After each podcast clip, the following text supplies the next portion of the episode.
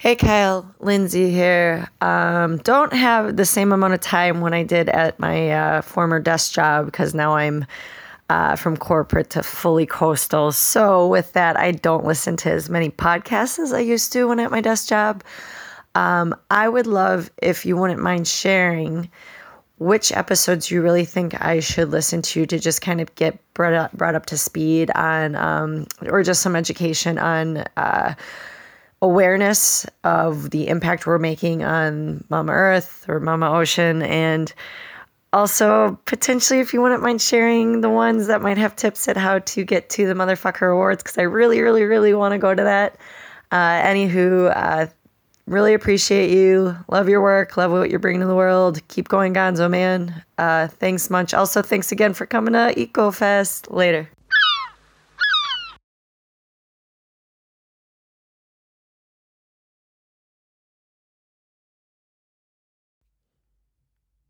Hey, Lindsay, thanks for sending that in. If you want to learn more about effective environmental action, I recommend that you listen to ne- episode number 133 called Understanding Plastic Pollution with Stiv Wilson. He's the director of Story of Stuff.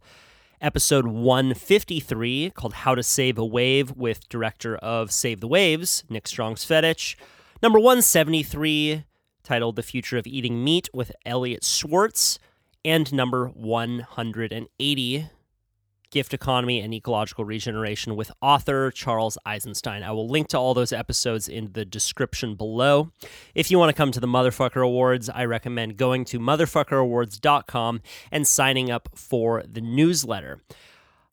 Tickets go on sale on October 1st, and I would love to have as many listeners at the event as possible. The event will be on December 3rd at the Miracle Theater in Inglewood, California. And I cannot guarantee you tickets, they will be going fast, but I can guarantee that if you go to motherfuckerawards.com, put your email down on October 1st, you will be the first to be notified that tickets are on sale. So that's what I'd recommend, and I hope to see you at the show.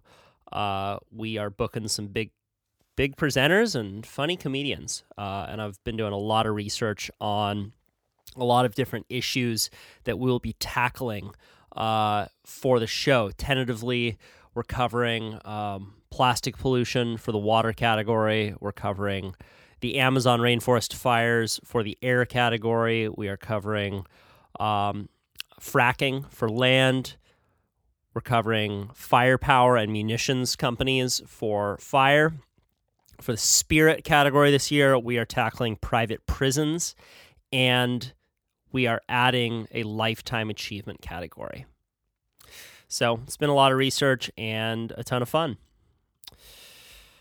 This episode of the podcast is with some modern day cowboys, the Gauchos del Mar. Uh, these brothers, they're Argentinian brothers who have road tripped from the United States to the tip of Chile. They have gone on wild expeditions through um, Patagonia and with you know, backpacks and surfboards, finding new waves. They are modern day explorers. Um, they, I've, I actually don't know that I've ever met anyone that take exploration to their level. I met them recently on a trip to Africa, and they had retrofitted an ambulance and were driving this ambulance from uh, Morocco all the way down to su- to South Africa and then up the east side of Africa. Um, and it's I believe a year and a half long, two or two year long trip. Um, they have sold a documentary to Netflix about their adventures, and uh, they're just passionate, groovy, sunburnt dudes that love adventure and uh, if you need a a just bit of inspiration to get off your ass and go see the world, this is the episode for you.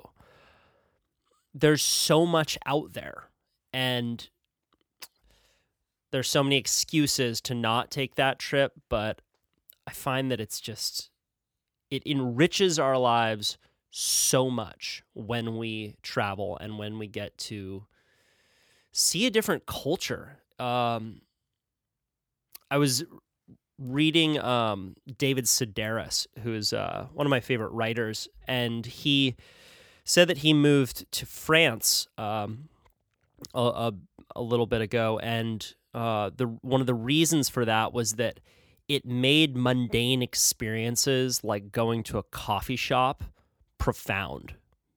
He didn't speak French, so all of a sudden, every little detail about a coffee shop was vivid and it was in living color. And I think that that um, is one of the most brilliant aspects of travel is it gets us out of our routine and into real life. So, uh, reach out to the Gauchos on Instagram and follow their adventures. On this trip, um, I took a bunch of Santa Cruz Medicinals prod, uh, products. Uh, Santa Cruz Medicinals sponsors each and every one of the, these podcasts, and we were surfing for six, eight hours a day, and I was using their pain cream as well as their uh, CBD coconut oil almost every day. Um, and I really enjoyed it. These products have become a staple in my travel kit. And uh, one thing that I also have been using the the CBD um, the CBD coconut oil for is massaging my scar. Um, I have a big scar on my wrist from snapping it a few months ago, and I find that it really helps soothe the scar tissue and it allows me to really get in there. So every night I put the coconut oil on my wrist, and uh, it works super great. So, if you want to get 10% off any Santa Cruz Medicinals products, you can go to scmedicinals.com, type in the code name Kyle10, all caps, and you can get 10% off.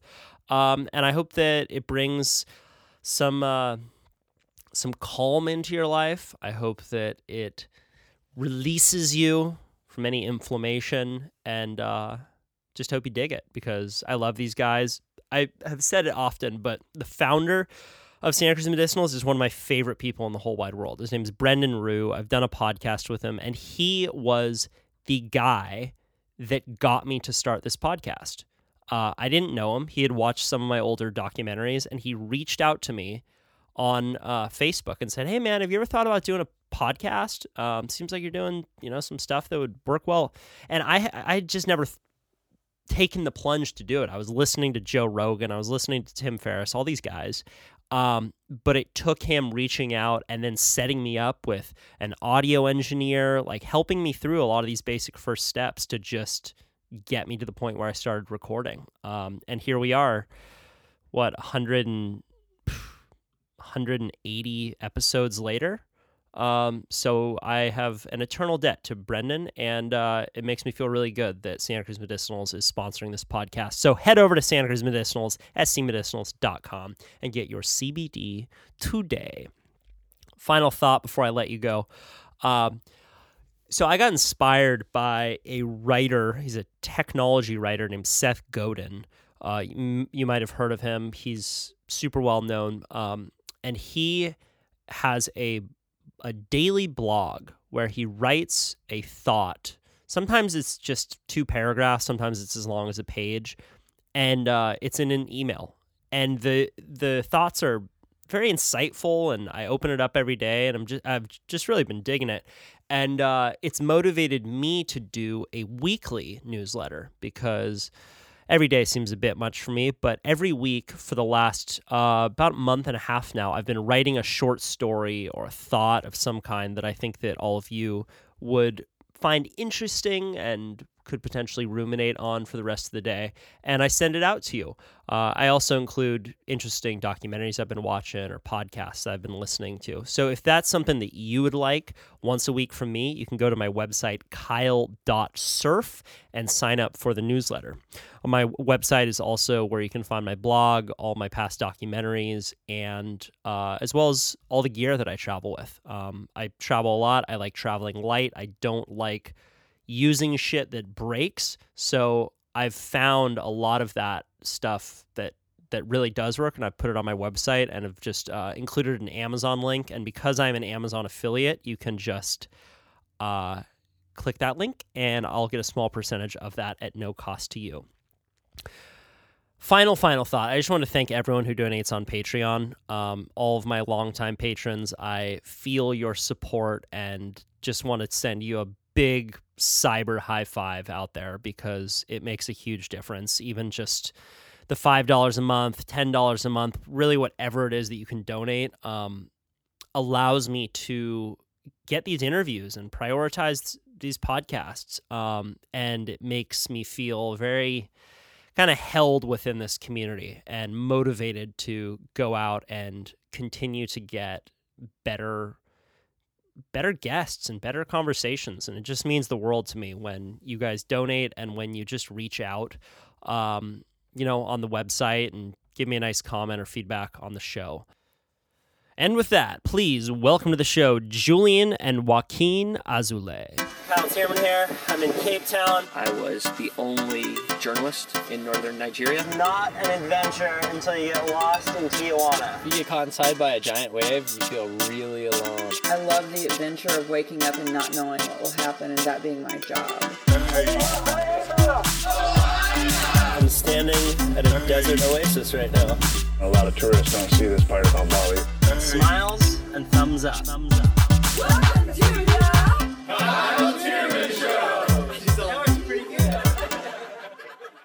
Well, it's interesting also that you, when you think about what a country is, it's just lines drawn on dirt, uh, and how much that affects, you know, the economics of an area, how much it affects people's mindsets, how much their cultural identity. When if you had aliens come in from outside and you're like, no, this is Argentina, this is Chile, like they'd be like, wait, no, it's just land. Yeah. you have a couple You're people people in on land. yeah, yeah, you're all people. Just like we we'll get you all. right. Yeah, yeah. Um, I wanted to start with uh, Patagonia and your 53 day adventure through Patagonia. Is that right? Yeah, there's an area called Peninsula Mitre, it's the southernmost tip of Tierra del Fuego. The one is unexplored, it's still pristine. There are no roads, no communication, no one lives, and we wanted to show that place, to to show the importance of it, the history it had, all the resources that are there to protect them, and with the skills or, or the motivation we have for finding, searching new waves, we went there for we never knew it was going to be like so long and it ended up being 53 days of hike So tell me a bit about the logistics going into a place that's that far out. How, what kind of safety precautions do you set up? What kind of drop zones for food do you set up? Just walk me through that, uh, setting up an adventure like that. Well, first of all, since it's an adventure and at the same time it's gonna be a documentary, we need to figure out how we're gonna charge all the camera batteries, how we're gonna download the footage, being just in the middle of nature for so long. So we got some certain precautions with solar panels.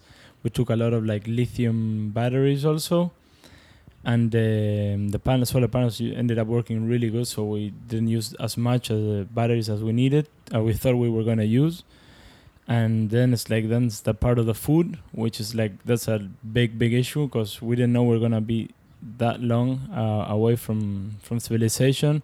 So we had to get a helicopter and uh, just establish some drop zones and take the food in like closed cans of food just everything sealed and hang them up from the trees just for the foxes not to eat them. And like imagine you've been walking for 30 days and you get there and you and your food is not there that's Wh- gonna be a problem What kind of animals did you come across uh, in this area? There's like there's foxes. There's like there's lots of marine life like sea lions and uh, elephant seals. Um, what else? It's like uh, llamas. Like it's called guanacos guanacos. There are some kind of llamas from from Patagonia. Yeah the, the cows and horses they used to be from the farmlands and now they're just wild and they're inbreeding and you see these huge bulls they're pretty intimidating and you're walking on their track and they stare at you and you're on a hill you know and you don't know what's going to happen Just back away Yeah. slowly. Don't slowly panic. slowly Yeah, and the, and at the same time you have like a big bull in front of you, and you're like loaded with 30 k's, 30 kilograms in your back with a backpack and the surfboard which is orange and they usually don't like the reddish colors, you know. Right. Yeah. You, you probably thought about that like midway through the trip. You're like, Yeah. shit, maybe we should not have painted these things this color. wow. Um, so you had a, a backpack with a surfboard on the back of it. Yeah. And was it just you two guys, or did you have a couple other friends as well? we were four guys there. Four guys. It, it was good to be in pairs, just in case something went wrong with some of the guys, to could split and go for help or go Right. for food or for something. Did you have communication? We had satellite phone just in case that we uh, we were lucky we didn't use. But when things went wrong and Julian almost broke his knee and we were in the almost at the tip, which is the halfway through, and he like he couldn't walk, so he Wow. had to leave his board. He can tell you better, no? Yeah, I was trying to cross a river. We went to jump, and uh, when we just jump, just those things you don't think about when you're when you're like Fatigued. yeah, uh, fatigued, and we just went to have a walk on the beach. We had already just left our bags, so we went to walk on the beach, try to jump the river, which was pretty small, and there was like quicksand on the shore of it. And when I jumped, my foot just sunk into the the quicksand, and I fell straight onto a rock, and like the tip of my knee, I don't know how to call this part, just hit like very hard to the rock, and just to make a big hole there. I was like, oh, I couldn't. he was even- bleeding and pale, and we had to walk three kilometers to the campsite. And this is not good, you know. No, good. No, no No. good, not at all. And he couldn't walk. Wow. And I was just- bleeding pretty bad. Yeah, and then we had like there was like forty or fifty k's away. There was like an army base and the tip of the of Tierra del Fuego, and we had to walk there. But it's not just forty k's just down. It's just like uphill, and Uphill. downhill, and uphill, and downhill, and it's like I saw some of the footage of you guys. You're like you're hiking along these cliffs and ravines and in through valleys and across rivers and like are, are there trail were there trails that you were going across No. or are you guys breaking There's nothing. The trails are done by the wild animals, You're by the cows and horses. trail. Yeah, Wow. you have to open some parts. You just miss the trail. You get into the forest, and it's so dense that we were walking like dogs. You know, four legs with the hands and the boards, and you're breaking the boards like pretty bad, and then you Yeah. have to serve them or whatever. And it's heavy, and you're tired, and it's raining. It's cold. It might be snowing as well or hailing. So it was pretty intense. hardcore and mm. did you have a basic sense of the spots that you wanted to hit obviously you had food drops that you would try to get to and, and would the, the food drops be out on the coast so that you could then make it out into a spot that the, the helicopter could land and you could then get to your next batch of food yeah, we planned them. To, we saw a couple little bays and kind of nooks. We saw there might be some good waves, so we just kind of planned it where we thought we could get some waves. But then we ended up getting the best wave on a place we hadn't even thought about. So really yeah. what kind of a wave was it It's like a left point break over like a reef. It's pretty pretty good and, way. and how many kilometers from civilization it's like 200. 200. kilome- kilometers. just at the tip, the yeah, tip of 200 the continent. kilometers from where the road ends, which is not civilization. It's like further apart. right So you can drive, leave your car, and then walk for 200 kilometers. so does the road end and then you just start walking on a trail for a little while or Yeah. is there a boat that you need to take to a separate spot like what does that end point look yeah, like? like? on the south coast, it's a kind of a peninsula, not like really a peninsula, but they call it Peninsula Mitre. So on the south coast, you can drive on the route J, and you will finish up the at a prefecture army base from Argentina, and then you start walking, but it's just wild. And on the northern coast, you end up in Maria Luisa, was it? It's like a farm. On a farm. and then just starts. You have to cross a river. Just like all the river crossings are like pretty intense because you need to measure the tides also. If you go on like, the wrong tide, you just get dragged out into the ocean. Goodbye, and it's cold there. And Like, many the many gauchos died already with their horses. Horses, they tried to cross. The, the, wa- water. The water is like up. three degrees on Yeah. the rivers and it's in the ocean. But you obviously don't need to bring water with you because there's water everywhere. So you, you just Yeah. have filters that then you no, we no filters. no filters. Why? It's because it's so clean, It's s- peat- clean peat water. It's what? Peat water. like tundra water. Right, right. Okay. So it's Peat. reddish black, and It's- what we didn't know is that, well, we knew, but we didn't thought it could be like bad for your health. Right. The the beavers are there because Argentinians like thought they were so smart and they brought from Canada beavers, but it's not that cold, so they started breeding a lot, and they have no predators. So now they're it's they are a plague. Wow. It's crazy. Interesting. Yeah. Did you guys hunt beaver? Uh, we didn't, but the army guys did, and it's like black meat. It's not like really good, Hmm. but if you have to eat it, you eat it for sure. Interesting. So we were drinking that water from the rivers, and we didn't knew about the that The one. beavers. yeah, they, they take a shit, of course, no, and Yeah. they do it in the water sometimes, and it has a bacteria or a, par- a parasite, sorry, uh, that called uh, Giardiasis. Yeah. you, you could get, get Giardia. Giardia. Giardia. And one after like the trip, I started feeling really bad, and I had problems in my intestine for eight months, and I went to every doctor, and they didn't know what it was. And when we were presenting the film, one guy said, "Hey guys, where are you drinking the water? Because you can get this parasite. It's called Giardia. You get Giardiasis, and you have diarrhea for many months." And I said, "Thank you, you saved me." wow. yeah, I had a pill and gone. Oh, oh, so you can take a pill that Yeah. gets the parasite out. Yeah, Oh, that's cool. Um, but it wasn't until after the trip that Till you, after you the came- trip. That's good. yeah. Wow. So what would you what what do you wish what would the future self have told the past self as they were embarking on that trip? What advice do you wish you would have given yourself? Maybe use a water filter. Yeah, that would be one. one. And then it's just like More need- food, maybe. Yeah, more food, but that's very difficult. It's like the logistics. too. When the logistics came out pretty pretty good. Um, Well, but- we were eating once per day, only at Yeah. night. During the day, we had like sweets, candy, something to keep walking and going and drinking water. How many how many kilometers a day were you walking on average? sometimes when it was like super harsh, we kind kind of walked like all day and did like only seven, and sometimes we walked like forty five. Wow. So it just depended on the landscape basically, and sometimes you just wake up, go for a surf, two hour surf in like three degree water, just come back, get the wetsuit, everything, pack your tent, and then walk like 15, 20 k's. I saw you guys were wearing the R4 Patagonias. That's like one of the Yeah. thickest wetsuits that they make. So you're hiking then with wet wetsuits Yeah, and a surfboard yeah. and your food and camping gear. Yeah, and the filming equipment. And you're working. Uh, we've been working with a tripod in your hand, and the other one it was only for the surf sessions. But if you don't have the, the tripod in your hand, you won't film anything. You are so tired. You're exhausted. You have to put the camera, press the start button. The four of us walk, and someone had to go back and fetch Yeah. it. So it was. It was a tough People one. don't think about that in production. It's not just walking a straight line. It's you you, Yeah. you backtrack and you do shots multiple times to make sure that you get it. So yeah, Yeah. if you're ex- that exhausted, you're not going to film anything. anything. And we were like, come on, lad, let's do it. Ah, it's your turn, lad, please go. Okay, I go. And we were taking turns f- for that. Wow.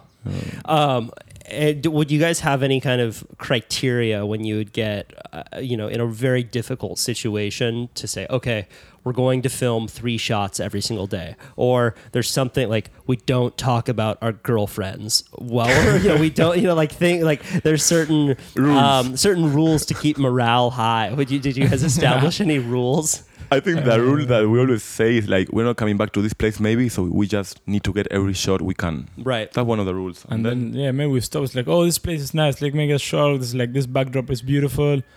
We do the shot. Take like 15 minutes, just going backwards and everything. Then we do like 500 more meters. Have to do everything again because the shot is better than the one before, Right. and you st- we still do it. you have to do it. Yeah. Mhm. Wow. Uh, So was that at the end of your trip from Los Angeles down to Argentina, or was that a separate trip? Separate trip. So the first trip we started in 2010 and finished, it was like July, 8th of July 2010 and finished the 13th of August 2011. That year I went back to, to school. Julian was already an architect and I had to finish my degree. Before I was playing football professionally in Spain. And I quit, and then that's how Gaucho del Mar started because Julian was working in California. I went to work with him for our oldest brother, and he said, "I'm not gonna go to Hawaii. I'm gonna um, save some bucks. I'm gonna buy a truck and go down back home. I'm I'm on, I'm on it." So we just make it happen. The first trip, Wow. just a dream. and that was the first big trip you had ever taken. Yeah, that was the first big and long trip we've done. It's Yeah. like 13 months straight. And then did you get when you got home? Did you want to keep traveling? What was the mindset after that? Because It's there's- addictive, eh? It's very addictive. Yeah, tell me about that addiction.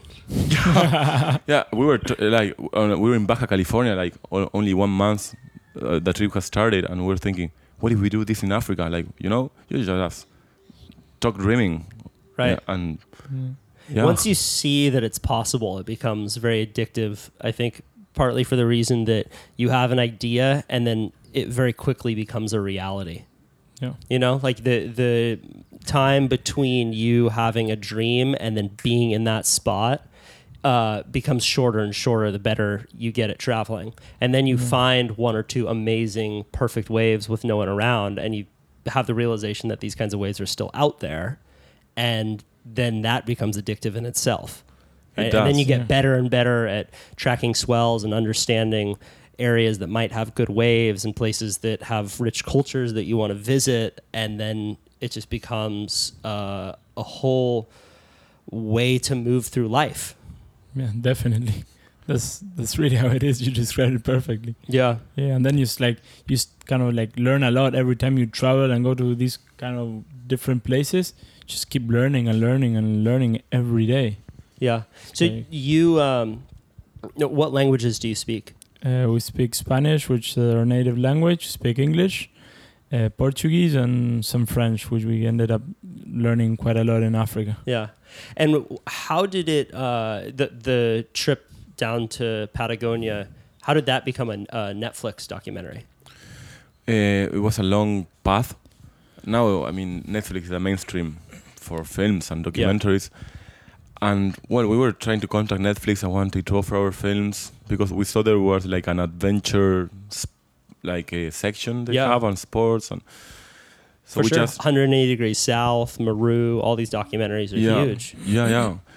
And well, we at the end we we contacted the, the people in Netflix. We had a meeting, then nothing happened, and then we met this aggregator, and he put the film in Netflix, and we were like stoked, like two films in Netflix. Wow, wow, we're surprised. Wow. And then do, have you gotten a lot of messages from people that saw that and started taking some of their own trips?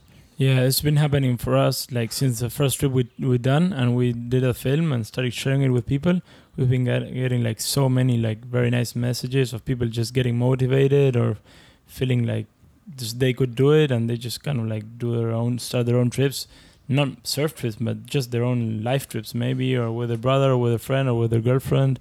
Just buy a truck, buy a bus, just go on a bicycle, just go kitesurf, go surf, go just do anything, just walk. Wow. Yeah, but And, and so you said that you were uh, you did this trip and then you went to Hawaii, started washing dishes to save save up some more money. Is that Yeah, right? That was some some years before. That was trip. years before. Yeah, but the, the, the year we started this trip, uh, I was supposed to go to Hawaii, and it was kind of late season. I just decided, okay, let's just better not, and uh, just stick around here in California, and, uh, work for a bit more, and then managed to buy a truck, a Ford F-150. We bought it in San Diego in El Cajon. Yep. And uh, we bought it from a Mexican guy. And the funny thing about this truck was it had like Lamborghini doors on it. and it's like a huge, massive truck lifted like four inches, like super big, and with like Lambo doors on. I was like, okay, whatever. It's like we didn't know much about mechanics, but we thought, okay, if this guy has put so much love into it, Yeah. should be good. Okay. And then is, is that the truck that you took down on your trip through Central and South America? Yes, that's the truck. And then you got home, and then when did you start scheming for Africa? Uh, it was in our minds since Baja California, but after the first trip, we noticed we knew nothing about our country, and we had we have in Argentina a stretch of coast. It's 3,500 kilometers of potential surf, and no one goes there because it's too cold, it's windy, it's all like private farmlands, and you have to ask permits to to get in to the properties. So we said, well, second trip, we, we could do it in Patagonia. And we did Argentinian and Chilean Patagonia. And we got uh, in Ushuaia, which is the last city, the southernmost city of the world. We, we embarked in El Mago del Sur, which is a sailing boat. And we went to Isla de los Estados um, for 12 days. And we, we were lucky to surf a small beach wreck there with penguins. And it was like crazy. Wow. Yeah. And, and uh, that was a boat trip around the southern tip of Argentina. Yeah. Okay. And you were on the boat for 12 days. And how did you contact the uh, the folks that sailed you around? it's, it's like a small community of sailboats, you know, in, in Ushuaia. And this guy was an Argentinian, old guy, lots of experience. And we were kind of connected, like close connected to him, but never met before because of our, you know, people in between friends and things. And he's like a 70 year old guy. He's been sailing all of his life in those areas, which are pretty rough, Hardcore. hardcore by himself. Is he a fisherman? Not a fisherman. He's just sailor. sailing and takes people like to Antarctica or whatever. But he started to get too grumpy maybe at some stage, so he wasn't like having lots of trips. And we went into into this trip with him, and it was like pretty amazing because you know he's full on his things. Yeah, you do something, he would like he would be shouting to you, and then we connected like really nicely. Yeah. But at the beginning, he was like a, a, an old grumpy guy, just like, oh, this is not gonna be nice, you These know. stupid surfers are going to get themselves killed. yeah, that's it. Oh, so show me what you do. All the time he was like measuring us, you know, like some point. Okay, so yeah, I'll take you there. Sailors are hardcore. I mean, down in that area, that that makes you uh, tough as bullets. Yeah, Being Yeah. able to sail in those kinds of conditions And by yourself.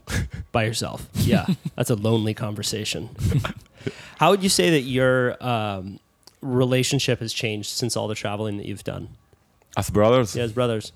I think it's definitely pull us to, together much more because before he he used to be living in Europe playing soccer and we kind of like we weren't we weren't seeing uh, us uh, that much and then as we started traveling we just really kind of bonded much more and we are like very good complements of different personalities but we all have but we have the same objective Yeah. How So- how do you complement each other's personalities?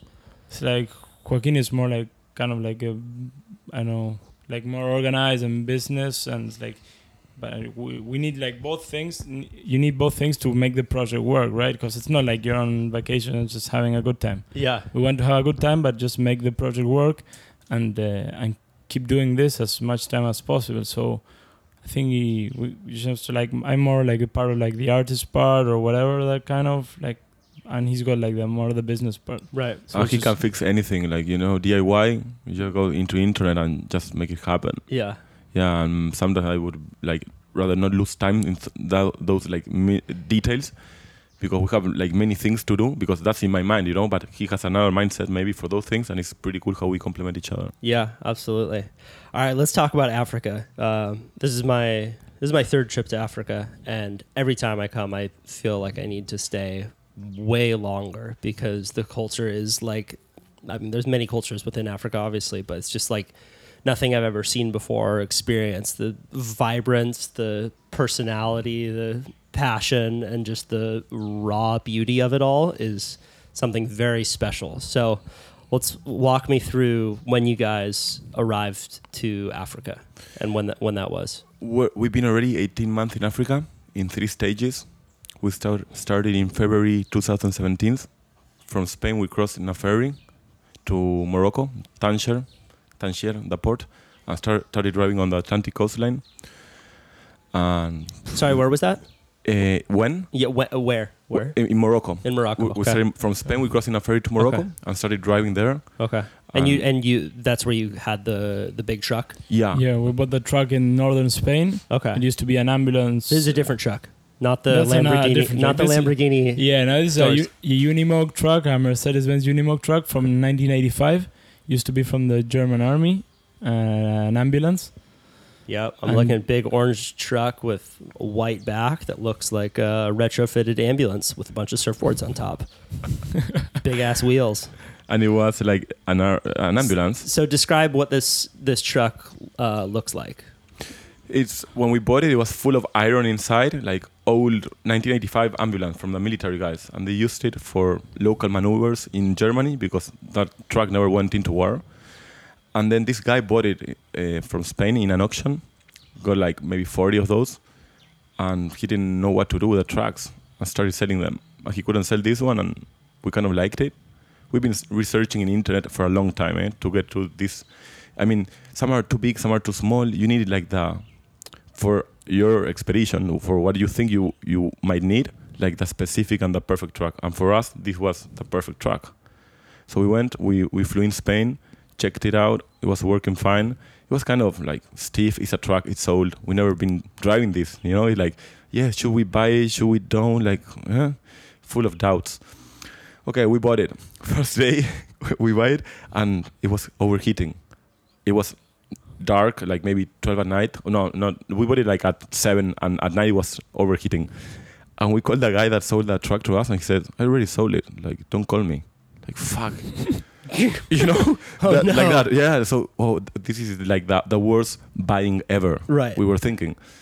Okay, so we stopped that night. We slept on the side of the road in Spain, and the next morning kept driving towards Burgos, which also northern Spain, but towards like Galicia maybe, or more Madrid. But well, So this guy was gonna tell us how to drive the, the Unimog truck because he's a specialist in Unimog trucks. And that guy like told us take the thermostat, thermostat, is? Thermostat. Yeah, thermostat. Yeah, take it out of it, and it will work fine because it's tapping the the water, it's blocking. Yeah, it's blocking the water in the system. So that's why it's overheating. Okay, we took it and it was like a perfect machine. Wow, Yeah. that's amazing. And then what kind of retrofitting did you do? And was that in Spain that you uh, built out the kitchen in it and then Yeah, built when- out the storage areas? Yeah, went to like Marbella zone. We got a friend there, and he le- he let us park the truck in in his yard, and we just ripped off all, all of the inside, all the ambulance beds. We sold them for scrap iron, and then started building with wood, just like a small little house inside. Just built a small kitchen with four uh, four burners, a sink, um, like four three water tanks, and then we put like four beds, which are like they fold into into benches also, so you can you can sit and at night you can sleep like four or five people if you want. And you're an architect, so you know how to do this. Yeah, so we kind of put some some of, of the studies into work. That's great. yeah. yeah you finally using it. You're like, yes. I thought I would be building buildings, but retrofitting ambulances Yeah. is way better. Way better. You could have a retrofitting am- ambulance company when this is all said and done. You're Yeah, like, maybe. the best ambulances in the world. Yeah. Go into some conflict zones, be like, all right, war's over. I'm buying all these ambulances. I'm going to sell them to hipsters in California who Yeah. want van life. Thank you. That's a business. You got it. yeah, good work, eh? Um, okay, so you so you you retrofitted this ambulance. You then took the ferry from Spain to Morocco Yeah. with the ambulance. How long was that ferry boat? Ferry Half trip? hour, 40 minutes It's maybe. about 40 minutes, yeah, it's not long. Okay, and then the adventure Started. began. Yeah, you, you get into Morocco and you see that this big difference in cultures. The signs at the, s- on the road is they're like mm. in Arab Arabic. Yep. Uh, the dresses of the people, everything is just different.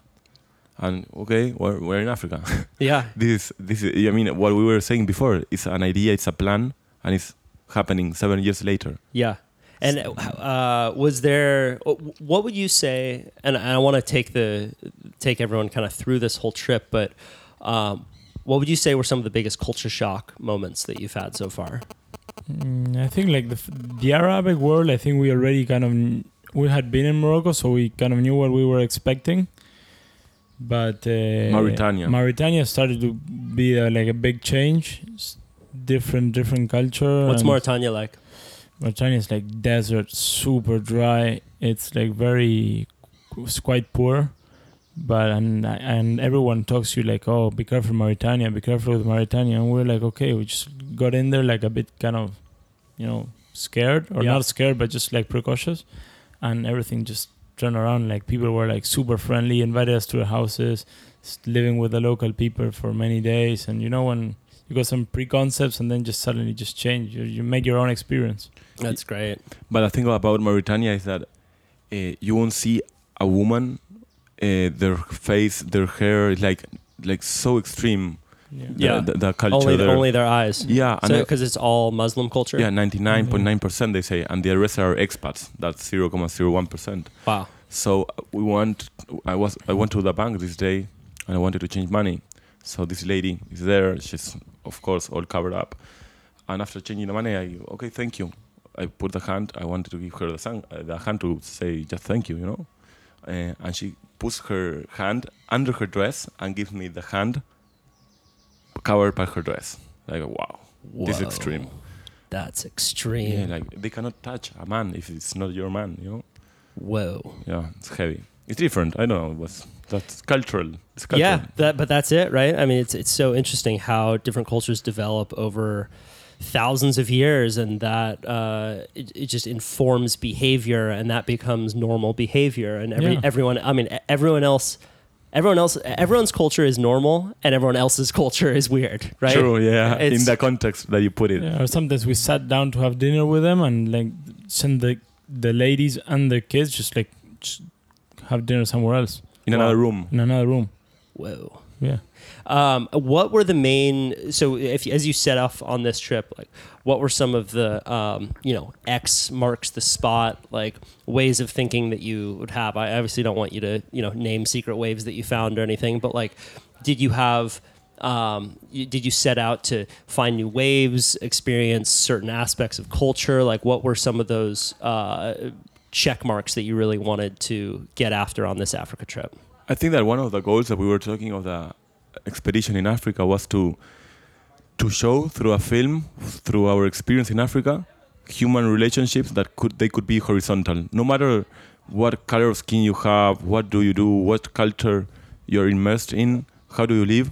At the end, we're just humans, so we can share like a, a laugh, a time, and not about like social issues like or uh, environmental or money or anything, but just take it to the human side. Right. Okay, we can be in this village and just be laughing with these guys and don't talk the same language, nothing, just like communicating with Yeah. signs and It's one of the most beautiful experiences in the world to be passing by someone who who doesn't speak the same language as you, and you just smile and give them the thumbs up, and they give it right back to and it's you. free. You know, it's free. Yeah. like free smiles, free hugs. It's it's amazing. Africa Yeah. is like that. Yeah, well, that's that's the thing that's so great about Africa is um, not everything has become commodified already, right? So this is um, an issue that I have with um, the United States right now and an overdevelopment because what ends up happening is you commodify every relationship. Right, you hire a babysitter to take care of your kids. They're doing it for a certain amount of money. That's not inherently bad, but you go into a community like this in Africa, and people aren't paying each other for babysitters. They just take care of each other's kids. The whole family is living together, and there's much more of a.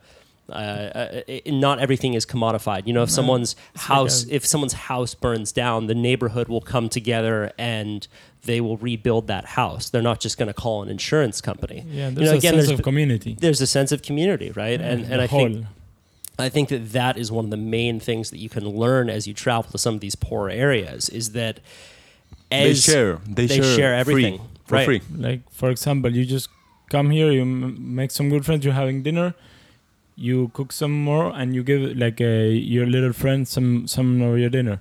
Okay, and then some like maybe five more other kids come, but you didn't have enough food from. But this little kid that you gave him food, he shares this equally with all his five friends that just came. So, and then if ten more come, they'll do the same. Even if you give them just like a biscuit, they'll split it in four, if they're four. Yeah. Well, there's a reliance on one another that influences behavior, right? Whereas if you go into an area where everyone has a ton of wealth, what is it that they tend to do? They build big walls around each other and isolate themselves more and more because they realize that they don't need other people on a material level, but they do need other people on a social and psychological level, right? That's why mm-hmm. s- depression rates in the United States are highest among affluent white men Wow. right? Why you wouldn't think that? Those are the quote unquote winners of society, right? But it's it's people who uh, have isolated themselves more and commodified every relationship that then start to feel sad. And I think that's one of the main things that you can learn by going on a trip like this, you know, and, and, and interacting with people in a very real way. Yeah, people here are happy. Yeah. They're happy, like, and they might not have any food for tomorrow. They don't know if they're gonna eat. They don't know what's gonna happen tomorrow. They don't know if they're gonna have work. They know they they're just living the moment, you Yeah. know. And that's like uh, I think the biggest uh, teaching that Africa can can give you. Just try to live the moment and be happy with what you're living at this time. Tomorrow you'll see it's another day. Yeah, it's also a good way, you know, as you you were talking about uh, going on this trip and wanting to document these human to human relationships. The social and environmental issues come through without trying, and I find that a lot of times that's more effective than trying to ram something down people's throats. For sure. But like you just told me this story about sitting down to dinner with this family in Mauritania and all the women moving into the separate room. Like th- you're just sharing a meal, but that says way more about the state of things than if you were trying to jam that story down someone's throat, right? Mm-hmm. I, that was the power of Anthony Bourdain, right? He told people about the world and about all these pressing issues through the lens of food. And you're doing it now through the lens of travel and surf, which I think um, a lot of people really identify with because I think that a lot of people, like the reason that I was excited to interview you guys is that like I can see a part of myself or the person that I want to be through the adventure that you guys are on right now. Right? It's like the hero's journey. Everyone wants to, everyone wants to see what they're truly made of. Everyone wants to um, set a goal and then move through challenges to achieve that goal and ultimately learn more about themselves. And if you don't take these kinds of adventures, you never learn about yourself. Your capacities are there, but they're uh, sleeping. You know. Yes. If you're still in your comfort zone, you won't awaken them. That's it, Y- y- right? I mean, if you want to test yourself, I want to like learn more about yourself and the world, and share more, and you know, get a more open thing going on. You Have need you- to move. Have you read The Alchemist? Have any of you read the book The No. Alchemist? Yeah, I read it You did? uh, like 10 years ago. It's uh, keep picking up some feedback. Al- so Alchemist, it's, it's a Paulo Coelho. It's a very famous book, very short book, and it's all Yeah. about the hero's journey and following your dreams. And it's about this shepherd who uh, uh, who has a flock of sheep, and he's in this very comfortable space. He knows his sheep. He knows the areas that he needs to be a shepherd. And you know, everyone in his community tells him that where he lives is the best place on earth. So why would you want to go anywhere else? All the older people say because this is the best place on earth. We have the most beautiful women. You have a, a great space where you can travel around with your flock of sheep. But he feels like his capacity is not being fully fulfilled. So then he goes on this hero's journey and he he tries to um, visit the the temples of Egypt, the pyramids in Egypt, and it's about this discovering of your own capacity as you're on this trip and all of the shit that happens to you along the way. But then in retrospectively, that's the best experiences of your life, right? Yeah, they change you. Yeah. You, you, you learn. Yeah. Um, so let's take it back. So you guys went to Morocco, probably got sick waves in Morocco. Yes. Yeah, we got it pretty good. you got lucky. You got like uh, the north swell season, and the the waves were, were very very good. Yeah. Yeah. Right hand point breaks Yeah, right hand point breaks barrels. for everywhere. Uh, just endless. Yeah, so so good. Wow. Um, and then from Morocco, where did you drive from there? So Morocco, then uh, Western Sahara, which is like it's, it's part of Morocco, but they don't feel part of Morocco. So it's like that political fight for like it's been going for decades already. Used to be from Spanish, then they gave it to Morocco, but the the people from the Sahara they say that they are Saharians, so and they just want independence. So it's kind of like a different country inside Morocco. It's kind of Hmm. something like ongoing, like uh, the Basque country, basically in Spain, and So, what was the culture like in Western Sahara? it's like well, it's desert culture, and it's like we met some Bedouins also in the desert, which is, that was amazing. What are the Bedouins like? Oh, it's like super nice people. At least we met with this guy named Abedin, and he was uh, just uh, he lived in the middle of the desert with his camels and his haima, which is the tent. And uh, he took us there. He didn't speak a word of English, nor Spanish, nor French, nothing. He just spe- spoke uh, Arabic, and we didn't speak Arabic, so we just like everything by signs. And we spent like two days with him. He was just showing us everything around his place. Just like he wanted to give us stuff, just like he found a way just for us to take with us. And it's like, like he he had like his treasures, you know. He wanted to share with us, and we shared like our mate, and he shared us his like local Saharian tea, and we were just like sharing. It's like big in, uh, interchange of cultures. In the middle of the desert, eh? Like you, So, you do the don't Bedouins anyone. live in the desert full time? Yeah, and they yeah. they're nomadics, so they move from here to there with their camels and their haima. It's uh, amazing. And this guy, we, we were having dinner, and he said for des- uh, dessert we're gonna have fresh camel milk. Okay, so we went out at night. It was kind of cold. He started taking the milk from the camels, boom, straight on. It was pretty thick, What did the camel milk taste like? like cow but thicker. Wow. Yeah. Whoa, that's crazy. Yeah. Do you? Oh man, I saw a Vice story a long time ago that uh, one of their journalists, Thomas Morton, did, and I forget the country. I, I might have been Gabon or, or one of the African countries where they take the women to fat camps and have them drink camel milk. Because in this country, I'm, I'm sorry, I'm kind of butchering the story because I forget which one it is. It's one, one in Africa. Being bigger is more attractive. Like Because Mauritania. Mauritania, Mauritania, could be, yeah. yeah. might be Mauritania. Yeah. Yeah. And they would take the girls to fat Yeah. camp and they would just feed them camel milk, like Yeah. to the point where they couldn't have it anymore for like weeks on end because No. it's so fat, right? Like Yeah, yeah, yeah. camel milk, it's, it's very, It's very rich. Yeah. very rich, right? Yeah, yeah. So they're just drinking camel milk to fatten them up so that they'll be more attractive. Yeah, yeah. yeah, it's all about cultures. No, we like like in the Western society, like a pretty woman is like a thin woman and like a less, model, not a, like a pretty model. one. it's Models like a are kind pretty of slim. established models. Uh, at least that was the society shows you has been showing for the, all the, these years. And then you go to Mauritania and it's like it's just totally the opposite. It's so they're strange. covered up and they're like super big, and that's the most attractive woman. Wow.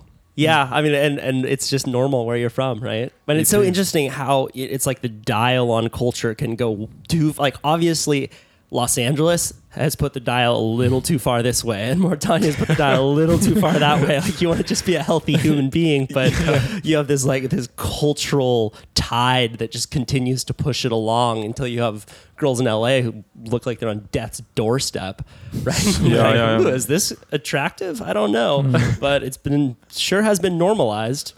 It, it is. It's about context and cultures again. It's- Yeah. It's amazing also how we uh, yeah, how we view the human body and the traditions to augment the human body for beauty. I'm sure you've seen that a lot. Like have, have you guys been through Kenya yet or any of those the Mm. cultures where the women's necks are stretched No, out? we're going No. next. You're going there next. Yeah, no, yeah, but we've been in Angola in some uh, villages, and they also wear those bracelets. It's like kind of like copper or or gold bracelets, and it's not gold, but it's like To stretch them out. yeah, and on, on their legs and on their arms, and it's just like presents their husbands give them, and just just to make them more more pretty. That's part of their Yeah. And they're naked. The the top part are naked, and it's like they're This- walking in the This, streets. this is in where? in Angola. In Angola. Yeah. Yeah. What's Angola like? Beautiful country. Beautiful. Yeah, it's Yeah. pretty diverse. Uh, mountain, desert. Some parts are more humid to uh, inland, but we didn't go. Great waves, great people. Yeah. and You guys been surfing in every country? Yes. almost in the country. We didn't surf in Benin and Nigeria, nor Cameroon, and Guinea. and Guinea, and Guinea-Bissau. Yeah, You guys didn't surf in any of those. no, places. no waves, Yeah. there was- flat. Guinea is like just uh, f- like full of mangroves.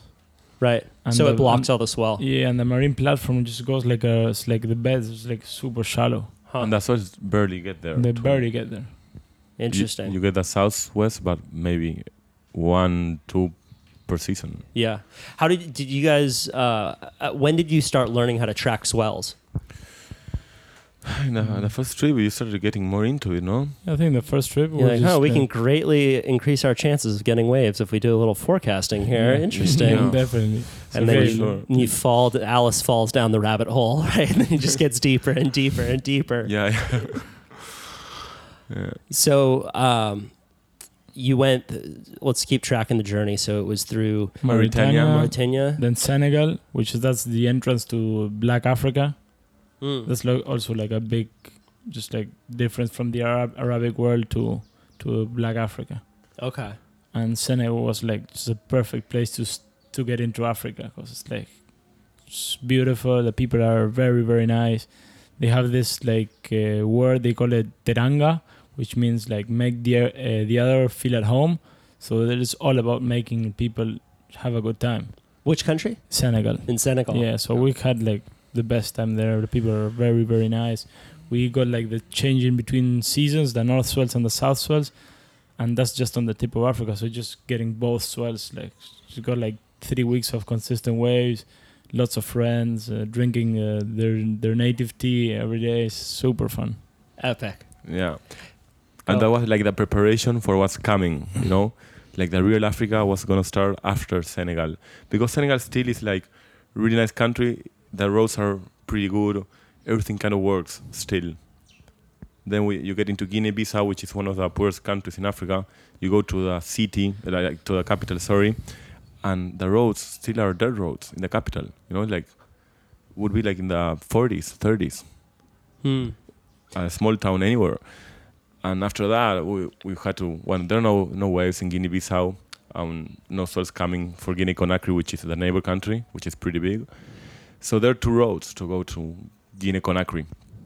Yeah, go on this one near the closer to the sea. You'll be fine. Okay, we start driving, tar road, dirt road. Suddenly, we get to the border.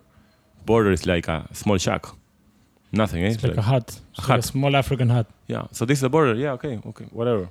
Yeah. You keep going. We start driving, and there's no more tracks. Like gone.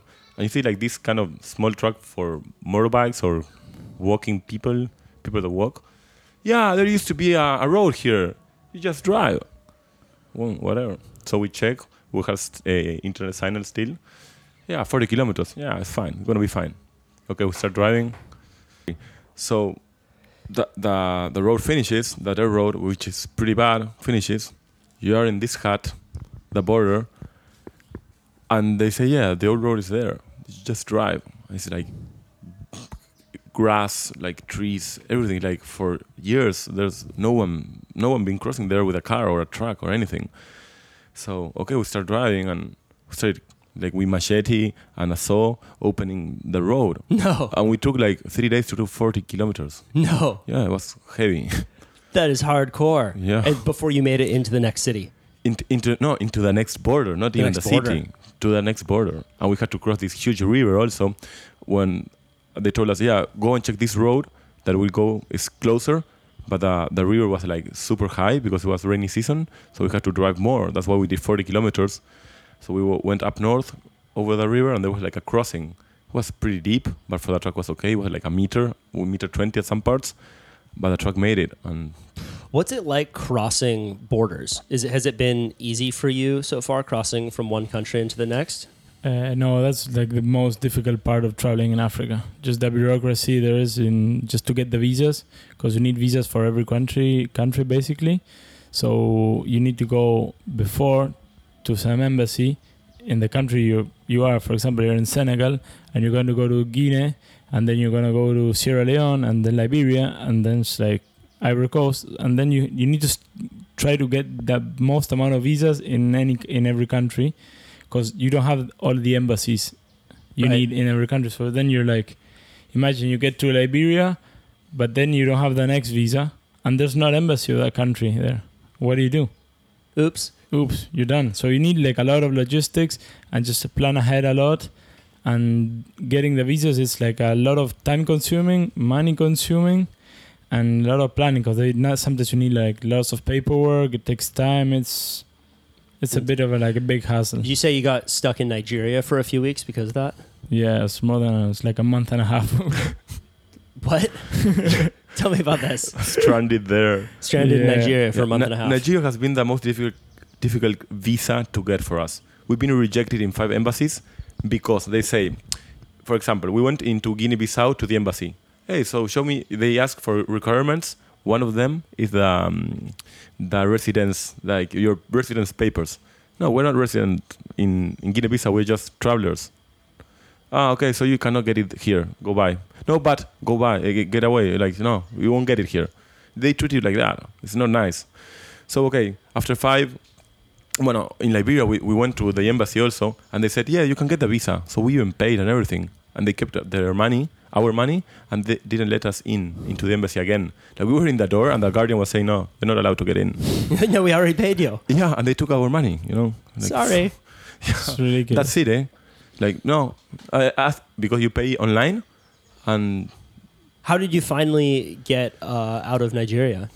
First, we got into Nigeria through Benin. We like they asked many requirements. We fulfilled the requirements and gave us a transit visa. So Mm. okay, we have seven days to cross this country. Three days, like from six to eight at night driving. We made it to the border. Borders closed. Oops. Imagine sometimes like, like you want something so much that you have to be careful, no? Right. Like, wh- what do you des- what's, what are your desires? Then they come to you. so we were in Nigeria. The border is closed two days ago. We missed it for two days. So okay, you have to go to Calabar, where there's a like how to say cust not customs like migratory office, yeah, immigration office. immigration office. and just to try to extend our visas because they told us like no the border's closed. Okay we're gonna open it on monday. It's like go on monday it's like but no no next monday.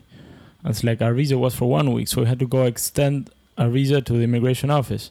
Explain the whole situation. Okay they extended it one week. And it's been like that for like six weeks And what are you doing week in the by in- week. What are you doing in the midst of all just this? Just try to get a try to find a way to get out of Nigeria and get into Cameroon or into Gabon some way. And um, the two basically the two options we had was one just go to around like Chad, like just go around Cameroon through Chad and like Central African Republic, but that was not an option because you had to go through Boko Haram area, which is like super dangerous, Sketchy. sketchy, sketchy, and uh, so that was not an option. And our other, other option was to put the truck on a boat and go through the Gulf of Guinea, and just avoid the part where there were ha- there's problems in Cameroon. Finally, after like we getting like down from three boats we were gonna supposed to board, that same day just tell us like, hey, you're not boarding now, you're not boarding now. It's like so. Imagine you're patient, you start losing the patient. And your mind, no, like mentally, you get stronger, or you can get like super weak and just like flip it. Yeah. So we were doing nothing at the church, going every day to the port to negotiate with these guys that are like basically pirates. They just sit on their office, count money, like big Big stacks of money. stack of money, and they they tell you, hey, come meet me tomorrow at eleven. You get there at eleven. They won't talk to you till two. You're sweating, it's hot. They're drinking whiskey, counting money, and you ask a question, they don't reply, and like, okay, so what's going on? You never know. Yeah, you're gonna get into this boat, into this, in the next ship. So suddenly, the space that was like reserved for the truck, you're there with the guy, and he says, "Nah, today no. Fill it up with plastic." And they just transport plastic from one place to the other. It's like crazy. It's crazy. They just things. transport plastic. Plastic, like Yeah. plastic. Yeah, and spare parts. It's like just if you see it, it looks like a bunch of trash. Right. Yeah. Trash issue in Africa is next level. Yeah, and it's Yeah. it amazing. I, it just how quickly that shifted from uh, people using biodegradable substances, you know, different leaves to use containers to plastic, and then when there's nowhere for that to go, um, it fills up with trash real quickly. I mean, ch- uh, the U.S. for a long time has exported a lot of our plastic to China. And just in the past two years, China closed their borders to U.S. to taking the U.S.'s uh, plastic. So now we're trying to get it to Indonesia. We're trying to get it to all these other countries who basically don't want our plastic anymore. And it's a real crazy. You know, when you throw your stuff in the blue bin, like yeah, it's better, but a lot of times that blue bin just goes over on a cargo ship to another part of the world where they have different regulations for what they're going to do with your plastic and then it sits there. And when you actually come to some of these these parts of uh, the world, it's uh, it's for real. It's there and Yeah. will last for many years. Yeah. So, all right, let's keep it coming. You've you've made it in through Nigeria, south now to where were we? So we were Mm. embarking in this truck, in the, the truck, putting the truck on the boat.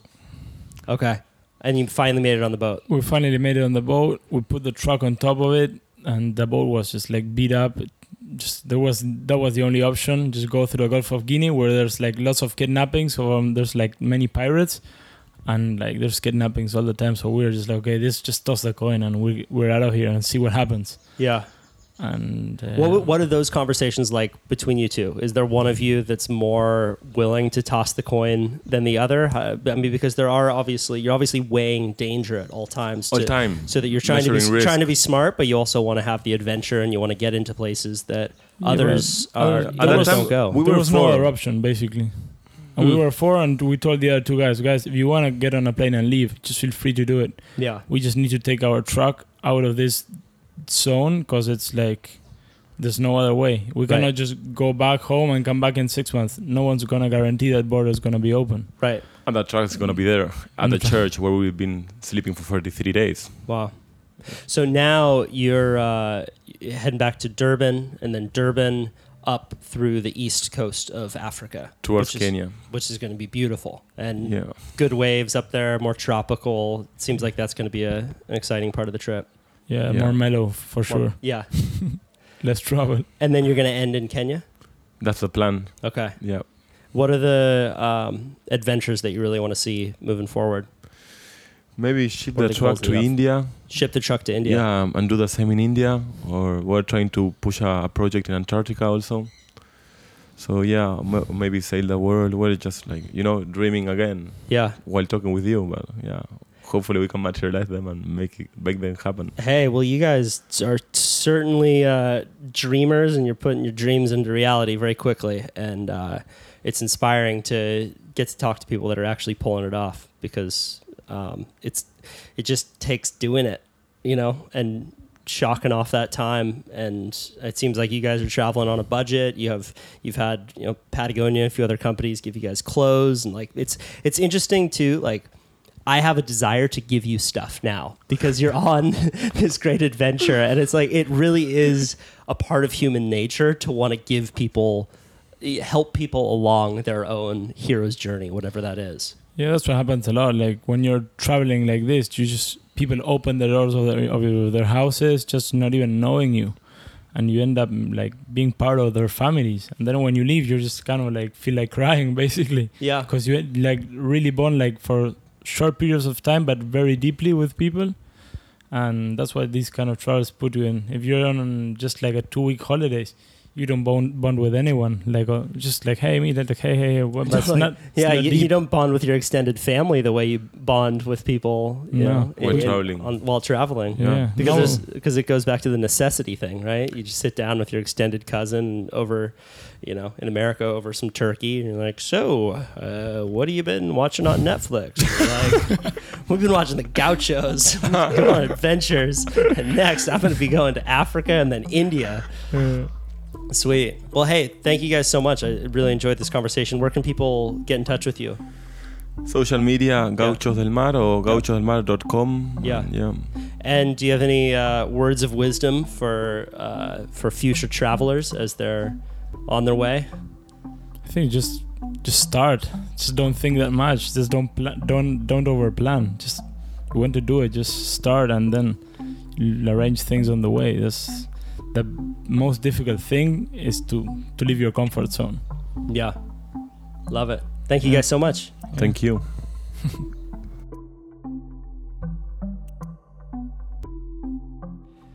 That's our show. I'm going to play out the song called Everywhere by Mount St. Elias, and I will link to their band page in the show notes below. If you dig this episode, please take just one minute and give it a rating on iTunes or Spotify or wherever you listen to your podcast. It really does help boost the ratings and make the show available to more people. If you dig it a super amount and you want to donate a few bucks on Patreon, I would appreciate it. But if you don't have that capability, just keep listening to the show, keep enjoying it, and sharing it with friends. Uh, and finally, head over to my website, kyle.surf, to get my weekly newsletter. That's it for all. Get outside, get in the water. I did a nice little ocean swim this morning that made me feel woo chilly, but made me feel good propelled me forward through the rest of the day. So get out in the water, whatever body of water you're closest to. And with that, I hope you enjoy this song called Everywhere by Mount St. Elias.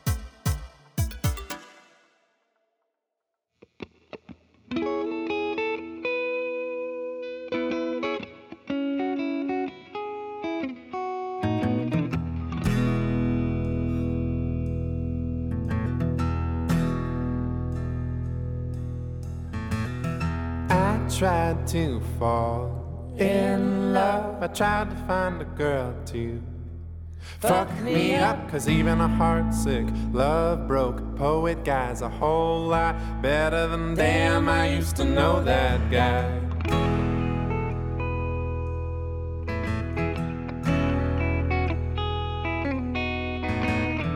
I tried to join the cause, but everyone there could tell there was nothing behind my yell. I was there to brush shoulders with purpose. Where have you been?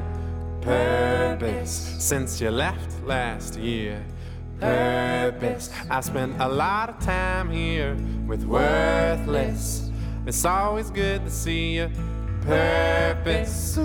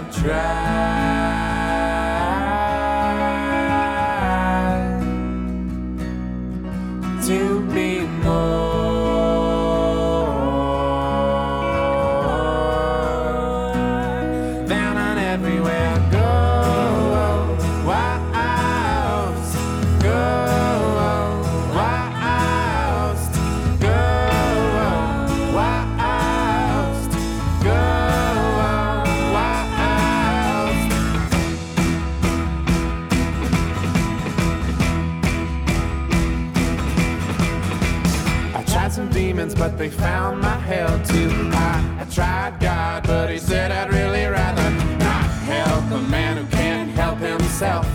Now give me the water, I'll make it the wine, and the best I can do is pray that helps.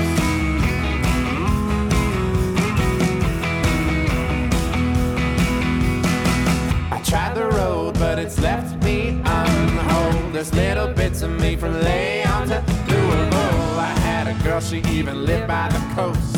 But I wanted the world, so I left the girl. I'm here and there and everywhere. Go, wild, go.